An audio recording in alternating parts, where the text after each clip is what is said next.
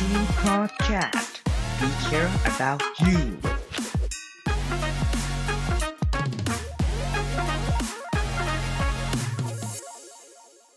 สวัสดีครับพบกับพวกเรา Act Team Podcast กันอีกแล้วนะครับผม หลังจากที่พวกเราเล่าไปกันไปหลายเดือนนะครับ ในวันนี้เรากลับมาใน EP ที่แปดแล้วต่นะครันั่บนคือหัวข้อทำไมเวลาคนไทยกันถึงไม่ชอบใส่ถุง รู้ไหมว่ามันเสี่ยงแค่ไหน ซึ่งวันนี้ผมไม่ได้มากับน้องจอร์ดนะครับ เพราะว่าน้องจอร์ดมีภารกิจค่อนข้างเยอะ วันนี้เรามีตัวแทนของน้องจอร์ดมาทำหน้าที่พิธีกรคนใหม่ของเราในวันนี้ สวัสดีครับ น้องเมลนะครับ เป็น case manager โควิดประจำแอคทีมขอนแก่น คนใหม่แกะกล่องเลยนั่นเองนะครับผมนะ จะมารับหน้าที่เป็นพิธีกรคู่กับพี่พีนั่นเองนะครับ วันนี้อากาศเย็นสบายนะครับ พี่พีเย็นจนเย็นคนนะที่ลุกเลยเป็นครับเป็นห้องเล็ก ๆ ที่เปิดแอร์เจ็ดตัวใช่ครับซึ่งมีเราอยู่แค่สองคนนะ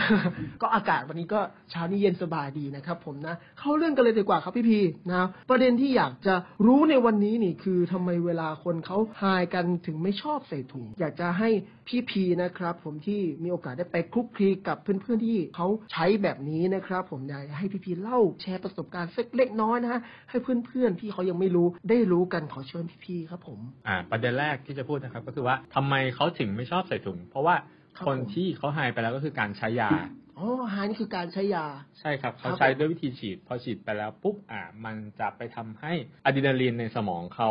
หลั่งมากผิดปกติครับอ่าผม น้องเมลรู้ไหมครับว่าอะดรีนาลีนมันจะหลั่งออกมาเวลาไหนบ้างอ่าอย่างเช่นออกกำลังกายออกกำลังกายโอ้วิ่งวิ่งนี่ออกใช่ไหมครับใช่ครับ อ๋อวิ่งออกกำลังกายวิ่ก็งอหอกลักำงลังกาย หรือว่าทำอะไรที่มันค่อนข้างที่จะตื่นเต้น ตื่นเต้นอย่างเจอเหตุการณ์ตื่นเต้นเจอผีหลอกอ๋อเจอผีหลอกนี่ผมชอบผมเป็นคนชอบปีนเขานี่ก็เท่ากับหลั่งอะดรีนาลีนเหมือนกันใช่ครับอ๋อครับผม ซึ่งปกติเราจะเจอกันในเหตุการณ์ชีวิตประจำวันทั่วไปแบบนี้ แต่ว่าคนที่เขาหายมันจะมีการหลั่งอะดรีนาลีนมากเกินกว่าปกติทำให้เขาไม่สามารถที่จะควบคุม หรือว่ายับยั้งชั่งใจตัวเองได้ เขาเลยชอบทำอะไรที่เสี่ยงๆอย่างเช่น การมีเพศสัมพันธ์ที่เสี่ยงๆเป็นต้นโอ้เอ้ยพี่พีครับการมีเพศสัมพันธ์แบบเสี่ยงนี่มันเป็นยังไงครับพี่พีอย่างเช่นเขาจะมี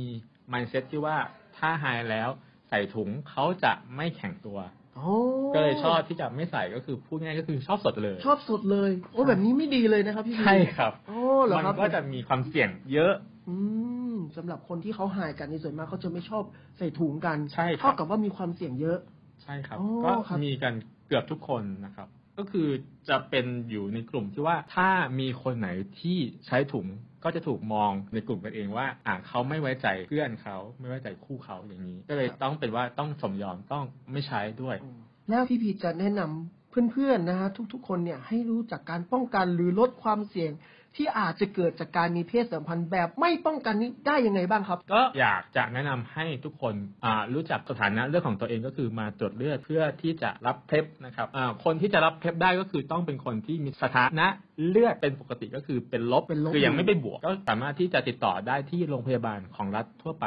ครับผมซึ่งจะเป็นบริการฟรีตามสิทธิการรักษาของเราแต่ละคนนะครับ ทุกคนในประเทศไทยสามารถที่จะรับเพล็บได้แล้วนะครับ สุดยอดมากเลยนะก็เราก็มีวิธีการป้องกันให้นะครับสำหรับคนที่ไม่ได้ป้องกันมา ครับนี่ก็เป็นข้อมูลดีๆนะสาระน่ารู้นะฮะจากทางแอคทีมของเรานะฮะที่มาแบ่งปันและเล่าสู่กันฟังนะฮะจากพี่พีที่ได้มีประสบการณ์ไปคุกคลีกับคนกลุ่มนี้นะครับผมนะฝากไว้นิดนึงครับ กิจกรรมเข้าจังหวะต่างๆ หรือการมีเพศสัมพันธ์ทุกครั้งนะฮะเราควรจะมีการป้องกัน เพื่อให้เกิดความปลอดภัย หรือถ้าเราคิดว่าเราไม่สามารถป้องกันได้ทุกครั้งในการมีเพศสัมพันธ์นั่นเองนะครับผมนะเราควรจะมีการไปตรวจเลือด หรือใช่รับครับยา PrEP เพปนั่นเองนะยาเพปนะครับผมทั้งนี้ทั้งนั้นนะครับก็ขึ้นอยู่กับการตัดสินใจของเพื่อนๆว่าเราจะเลือกใช้วิธีในการดำเนินชีวิตของเรายังไงนะครับ หรือถ้าคิดว่าเราอยากจะตรวจเลือดเพื่อเช็คสุขภาพของตัวเองนะว่าเอ้ยฉันติดเชื้อหรือเปล่านะสามารถตรวจสอบหรือเข้ารับการตรวจสอบทางไหนได้บ้าง หรือทางแอคทีมได้ไหมครับพี่พีได้ครับสามารถจองคิว